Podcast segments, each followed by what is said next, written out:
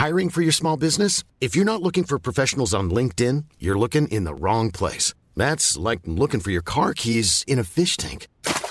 LinkedIn helps you hire professionals you can't find anywhere else, even those who aren't actively searching for a new job but might be open to the perfect role. In a given month, over 70% of LinkedIn users don't even visit other leading job sites. So start looking in the right place. With LinkedIn, you can hire professionals like a professional. Post your free job on linkedin.com slash people today.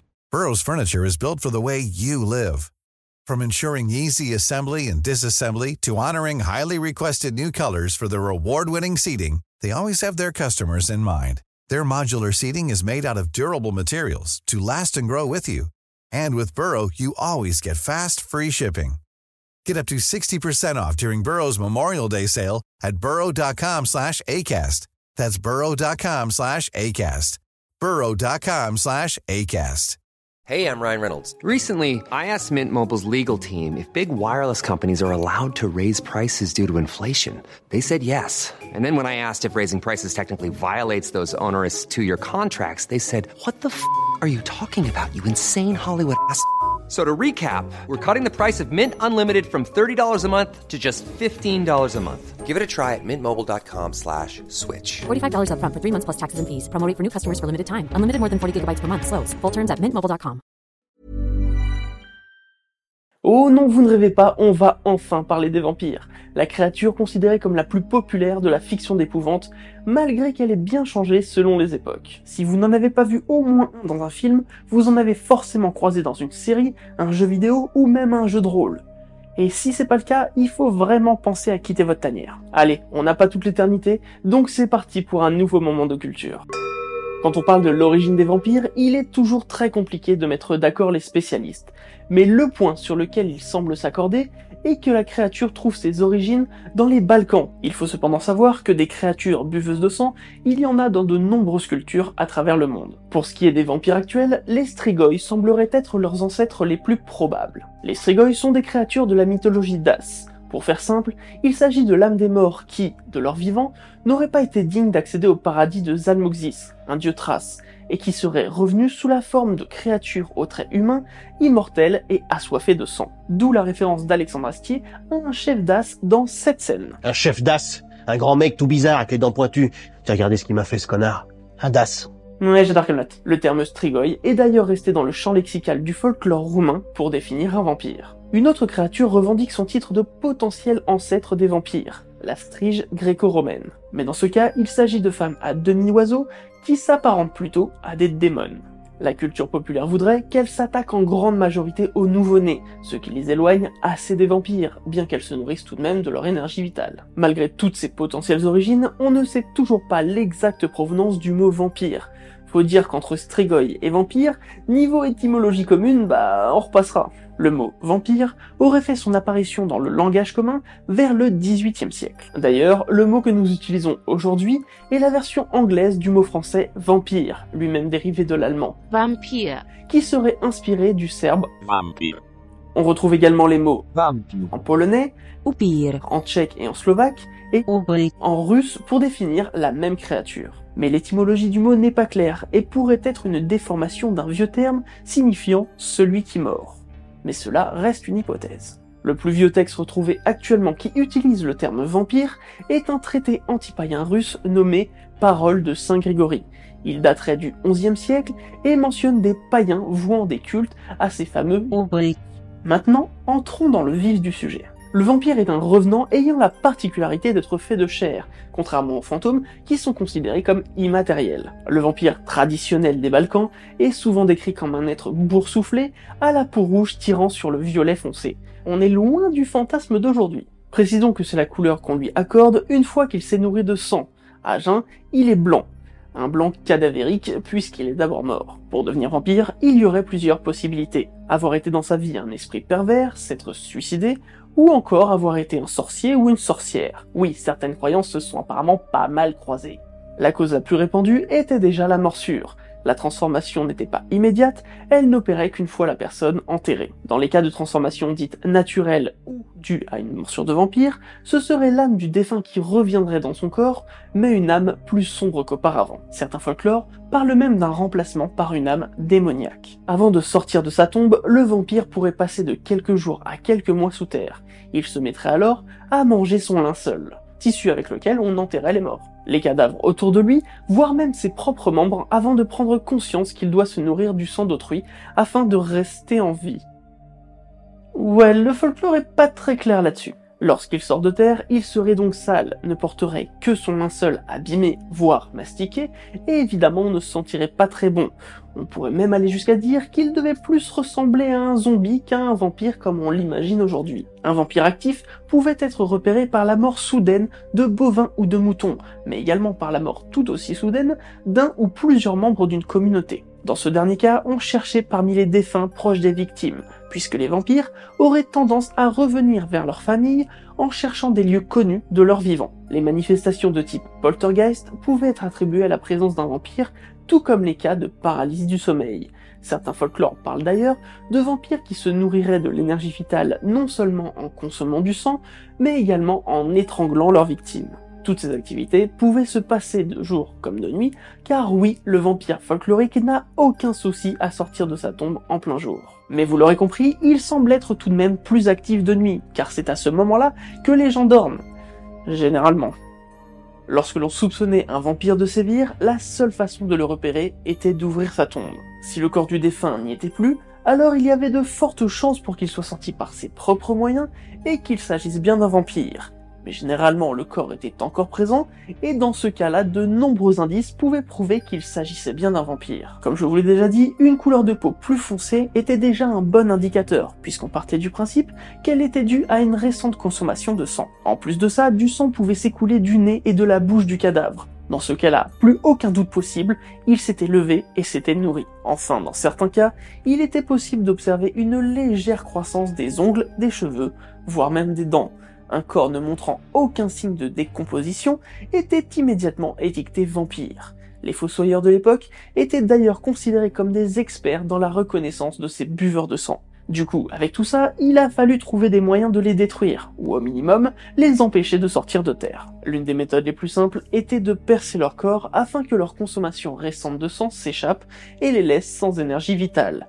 Un puits en bois faisant très bien l'affaire. Du coup, une coutume a vu le jour dans les Balkans, mettre directement dans la tombe du défunt un objet pointu comme une faucille afin qu'il s'empale dessus et ne puisse agir. Pour la méthode écolo, on peut placer une branche de rosier ou d'aubépine qui aura les mêmes effets. D'autres méthodes auraient petit à petit vu le jour, comme la décapitation systématique de chaque défunt, ou encore de placer le mort face contre terre et d'épingler ses vêtements contre le fond du cercueil afin qu'il ne puisse se relever. Par prévention, on pouvait également placer des fleurs d'ail autour du corps lors de l'enterrement, puisqu'elles étaient censées sentir tellement fort que cela dérangerait les mauvais esprits. On pouvait également placer une grosse pierre dans la bouche du défunt afin qu'il ne puisse se relever. L'Église s'est empressée de s'approprier ses croyances, assurant à ses fidèles qu'un vampire ne pouvait rentrer dans un lieu saint et qu'il serait repoussé par un crucifix, un rosaire ou encore de l'eau bénite. La majorité de ces coutumes et de ces croyances se seraient propagées en Europe lorsque l'Autriche prit le contrôle de la Serbie du Nord et de l'Olténie avec le traité de 1718 les fonctionnaires chargés d'étudier et de traduire les folklores de ce nouveau territoire auraient noté à plusieurs reprises des exhumations de corps et des rituels anti-vampires. Parmi ces rapports rédigés entre 1725 et 1732, l'un parle d'une activité vampirique dans l'actuelle Croatie qui aurait eu lieu en 1672. Des villageois auraient déclaré que l'un des leurs, Jure Grando, mort en 1656, avait commencé à boire le sang des habitants de la région et harcelait sexuellement sa veuve. Le chef du village aurait ordonné que l'on transperce d'un pieu le corps du défunt, mais cela n'aurait pas suffi. Il aurait alors procédé à une décapitation post-mortem, semble-t-il plus efficace. D'autres trouvailles semblent indiquer que les croyances empiriques avaient déjà touché des pays de l'Europe de l'Est. En 2006, des fouilles archéologiques ont permis d'exhumer un cadavre vénitien, une grosse pierre coincée entre ses mâchoires. Il s'agirait d'une femme qui aurait vécu au XVIe siècle. Lors de la découverte, les archéologues ont immédiatement pensé à un rituel anti-vampire. et c'est encore aujourd'hui la théorie la plus plébiscitée. Ces histoires de vampires auraient donc envahi l'Europe en passant majoritairement par l'Allemagne lors du XVIIIe siècle. Bien que nous soyons en pleine époque des Lumières où les intellectuels cherchent à rationaliser les folklores considérés alors comme des foutaises, le vampire prend une énorme place dans la société, à tel point qu'il crée, dans certains endroits, des hystéries de masse. Ce phénomène porte d'ailleurs aujourd'hui le nom de controverse des vampires du XVIIIe siècle. Pour certains spécialistes, le succès du vampire se justifie par la diminution des croyances envers la sorcellerie. L'ouest de l'Europe n'ayant plus de bouc émissaire pour expliquer les activités un tant soit peu étranges, le vampire tombe à point nommé pour remplacer la sorcière. Parlons du cas Petar Blagojevich. considéré comme un vampire historique. Le 31 juillet 1725, un rapport le mentionne stipulant son état vampirique. Ce paysan serbe, mort à l'âge de 62 ans, serait revenu d'entre les morts pour réclamer de la nourriture à son fils. Ce dernier aurait refusé et on l'aurait retrouvé mort dès le lendemain.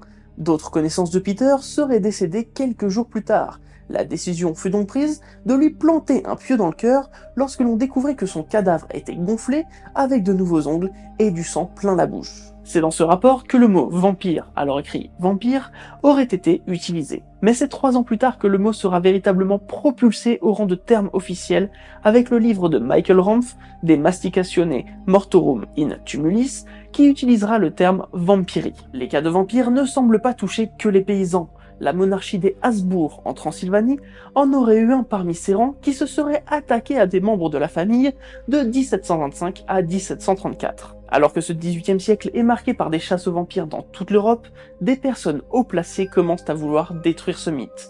Le pape Benoît XIV fera même rééditer l'un de ses textes en 1749 pour y ajouter un paragraphe sur les vampires, en y stipulant qu'ils ne sont pour lui que le fruit de l'imagination, de la terreur et de la peur. L'impératrice Marie-Thérèse d'Autriche enverra ses médecins personnels enquêter sur des affaires de vampires pour savoir s'ils existent réellement ou non. Après que ces enquêteurs lui aient affirmé qu'il ne s'agissait là que de croyances liées à des morts dues à des personnes atteintes de la peste, elle décida d'imposer des lois interdisant l'ouverture et la profanation de sépultures. Petit à petit, ces lois apaisent les esprits et l'hystérie autour des vampires diminue. Les pays voisins prirent donc la même décision, mais les croyances ne sont pas mortes pour autant, et cela majoritairement grâce à la littérature. La littérature vampirique à succès aurait commencé en 1748 avec le poème Der Vampir. 50 ans après, Goethe, un auteur allemand, écrit La fiancée de Corinthe et impose pour la première fois l'idée de la femme vampire séductrice. En somme, une femme fatale suceuse de sang. Et je ne ferai aucun commentaire là-dessus. Il faudra attendre 1819 avec le poème de John William Polidori, sobrement intitulé The Vampire, pour que la figure du vampire soit largement répandue en Angleterre, mais également en France, puisqu'il est traduit dès l'année de sa sortie, le vampire se voit alors décrit comme jeune et séduisant. Des auteurs comme Théophile Gautier, Hoffman, Tolstoï, Dumas, Maupassant ou encore Conan Doyle cesseront tous aux écrits vampiriques durant le 19e siècle. De nouveaux attributs sont alors mis en avant chez les vampires, comme la présence de canines saillantes laissant la marque de deux petits trous dans le cou après la morsure, largement inspiré des chauves-souris d'Amérique du Sud découvertes par Buffon au cours du 18e siècle. Ces dernières se nourrissent du sang d'animaux en laissant justement deux petits trous. Par la même occasion, le vampire acquiert la capacité de se transformer en cette créature. Les faiblesses du vampire déjà existantes dans le folklore sont reprises dans la littérature. Parmi tous ces textes écrits durant le 19e siècle, trois auront des vampires qui sortiront du lot. Tout d'abord, Varney le vampire de Rimmer et Prest, qui introduit pour la première fois l'idée d'un vampire hideux, mais aux yeux hypnotisants. Malgré sa laideur, on ne peut lui résister. Carmilia de Sheridan Le Fanu en 1872 mettra en place l'idée d'une vampire victime de son état, c'est-à-dire consciente de subir ses pulsions vampiriques. C'est d'ailleurs avec ce livre que le folklore autour de l'invitation du vampire dans sa maison prendra place, car la créature adore se faire inviter chez ses proies. Mais c'est surtout le fameux Dracula de Bram Stoker qui va marquer un tournant dans la vision moderne du vampire. En publiant son livre en 1897, il va réussir à s'imposer par la maîtrise du style baroque. Il reconnaîtra qu'il devait toute son inspiration à Carmilla, mais c'est Dracula qui reste aujourd'hui la référence. Et évidemment, on n'y échappera pas, si je parle d'inspiration, je ne peux passer outre le fait que le personnage de Dracula soit inspiré de Vlad III de Valaki, dit Vlad l'Empaleur. Bram Stoker s'est inspiré de l'histoire du prince de Valaki, qui n'a pas eu la chance d'avoir une très bonne réputation. Il a été sujet à de nombreuses rumeurs, surtout répandues par ses ennemis. Je ne vais pas m'étendre sur le sujet car j'ai bien l'intention de lui consacrer un épisode. Le livre de Bram Stoker fait un carton et introduit les standards de vampires qui rajeunissent en buvant du sang, peuvent se transformer en chauves-souris géantes, en loup, en poussière ou encore en brume, sans oublier bien sûr l'absence de reflets dans un miroir. Aujourd'hui encore, ce livre reste une référence, et sa date de sortie le 26 mai 1897 a donné aujourd'hui le Dracula World Day, fêté bah, le 26 mai. Il faudra attendre 1920 pour que les vampires obtiennent un nouvel attribut qui leur collera à la peau pendant longtemps, la cape. C'est le théâtre qui donnera cet attribut à la créature en adaptant le livre de Stoker sur scène, la fameuse cape au col relevé permettant de faire disparaître Dracula aux yeux des autres personnages. Deux ans plus tard, le cinéma s'empare du vampire avec le fameux Nosferatu de Murnau. Bien que ce film crée la polémique car la veuve de Stoker l'accuse de plagiat, il aura tout de même contribué à rajouter une nouvelle faiblesse au vampire. Millions of people have lost weight with personalized plans from Noom, like Evan, who can't stand salads and still lost 50 pounds. Salads generally for most people are the easy button, right? For me, that wasn't an option. I never really was a salad guy. That's just not who I am. But Noom worked for me. Get your personalized plan today at Noom.com. Real Noom user compensated to provide their story. In four weeks, the typical Noom user can expect to lose one to two pounds per week. Individual results may vary. Hiring for your small business? If you're not looking for professionals on LinkedIn, you're looking in the wrong place. That's like looking for your car keys in a fish tank. LinkedIn helps you hire professionals you can't find anywhere else, even those who aren't actively searching for a new job but might be open to the perfect role. In a given month, over 70% of LinkedIn users don't even visit other leading job sites. So start looking in the right place. With LinkedIn, you can hire professionals like a professional. Post your free job on linkedin.com slash people today. La lumière du soleil.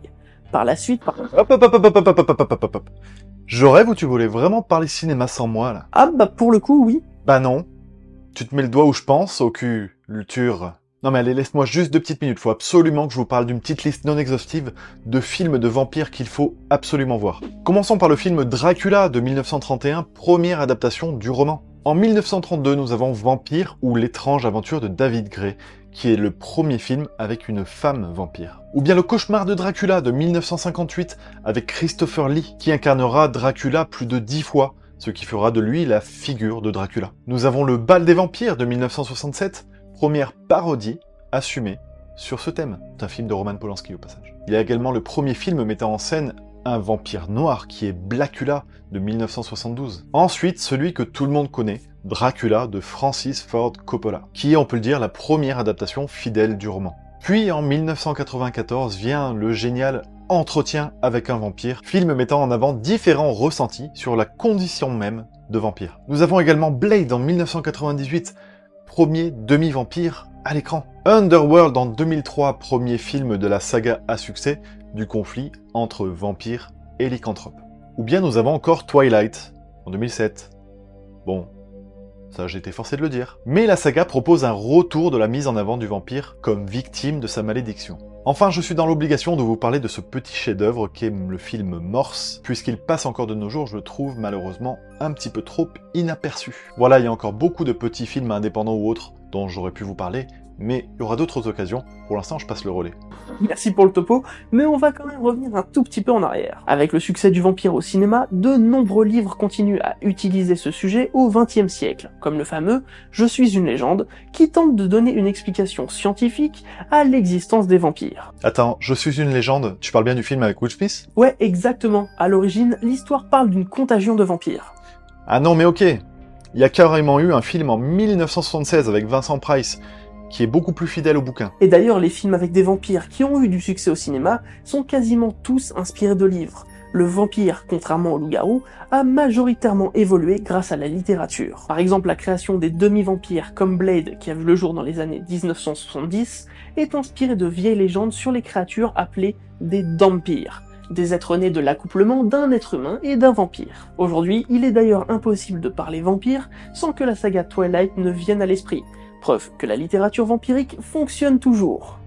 même en créant des personnages qui semblent garder leur morale malgré leur état de créature démoniaque. D'ailleurs, la foi en Dieu se retrouve dans le personnage d'Edward Cullen, ce qui n'est pas sans rappeler la recette du succès d'entretien avec un vampire. Les séries non plus ne sont pas en reste, puisque la première du genre à exploiter le thème des vampires est Dark Shadows en 1966. Oui, absolument, comme le film de Tim Burton. Même si à la base, la série ne parlait pas du tout de vampires le personnage de Barnabas ne faisant son apparition qu'au 211e épisode, et d'ailleurs, ce fut un succès immédiat. Plus tard, des séries comme Buffy contre les vampires, True Blood ou encore Vampire Diaries prouveront une nouvelle fois l'intérêt du public pour ces créatures. D'ailleurs, que ce soit en BD avec le fameux 30 jours de nuit, en manga avec le cultissime Vampire Hunter D, en jeu de rôle avec Vampire la Mascarade ou encore en jeu vidéo avec Castlevania ou le très récent Vampire, le vampire démontre à chaque fois son succès à travers le monde entier et parmi toutes les générations puisqu'on trouve même des dessins animés pour les plus petits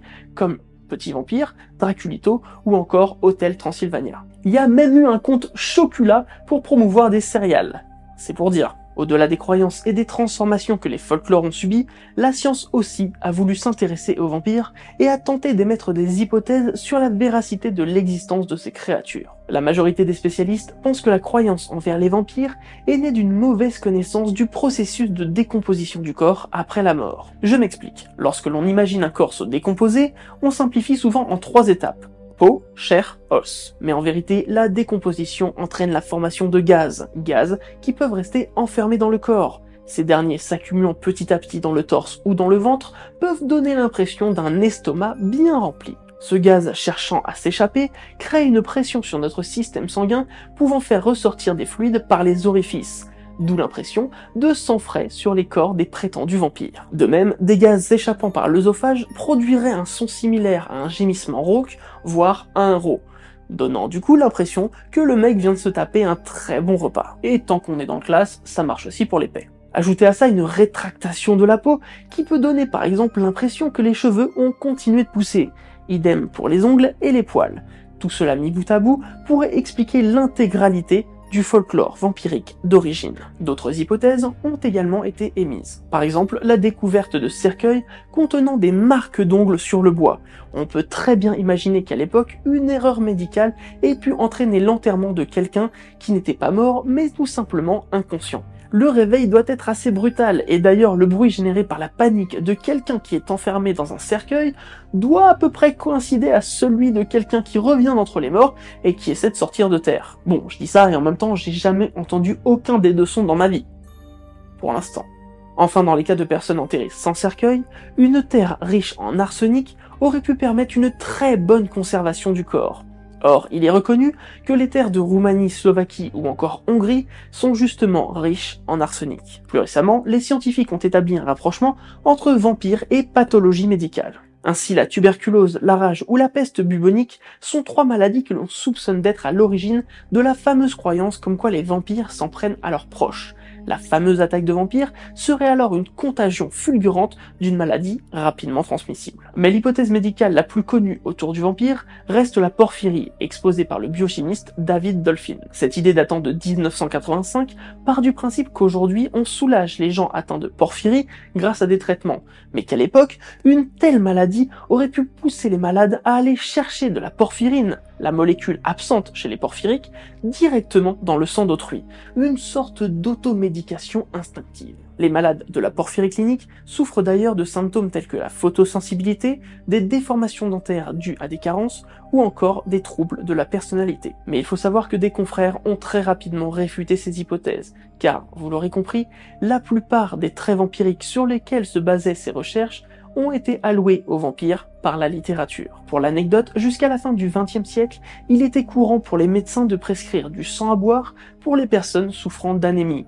Le sang venait alors des abattoirs. Enfin, comme pour le loup-garou, il existe une forme clinique du vampirisme, appelée le syndrome de Renfield, en référence au personnage de Bram Stoker. Le vampirisme clinique se caractérise par l'ingestion de sang, qu'il soit humain ou animal, et dans la majorité des cas, la personne a également des comportements nécrophiles et ou nécrophages. Aussi, un grand nombre de tueurs en série ont été diagnostiqués vampires cliniques, comme Peter Curtin ou Richard Trenton Chase, qui eurent tous deux comme rituel de boire le sang de leur victime. Et pour clôturer avec les potentielles origines de la créature, le vampire est parfois associé à la très mythique Lilith, qui aurait été la première vampire de l'histoire. Or ce lien n'a été fait que dans le livre de Nod, qui est d'ailleurs un livre fictif puisqu'il a été inventé dans le cadre du jeu de rôle Vampire la Mascarade, et il a été inspiré par un poème du 19e siècle qui a été le premier à décrire Lilith comme une démone buveuse de sang. De nos jours, la croyance envers l'existence de vampires est encore bien vivante. Si on prend par exemple le cimetière de Highgate à Londres,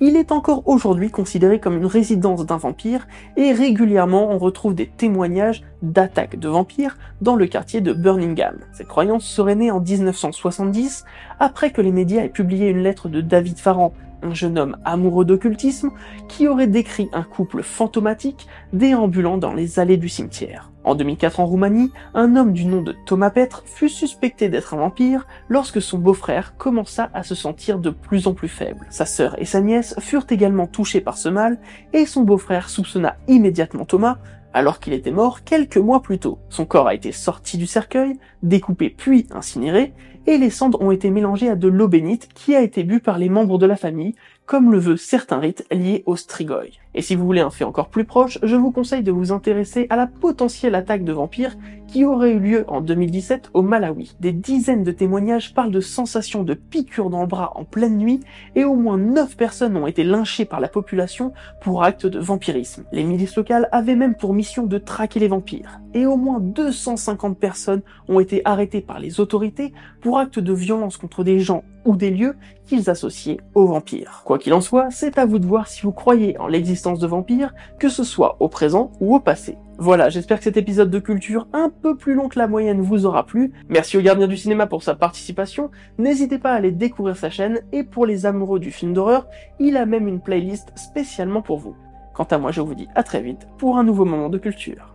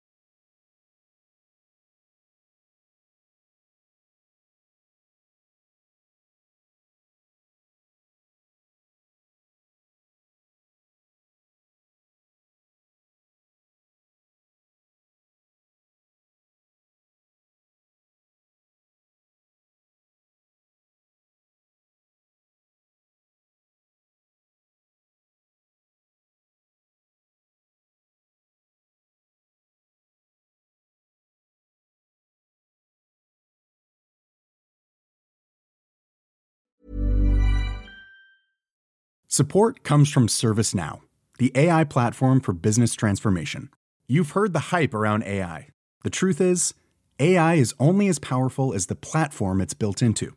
ServiceNow is the platform that puts AI to work for people across your business, removing friction and frustration for your employees, supercharging productivity for your developers, providing intelligent tools for your service agents to make customers happier all built into a single platform you can use right now. That's why the world works with ServiceNow. Visit servicenow.com slash AI for people to learn more.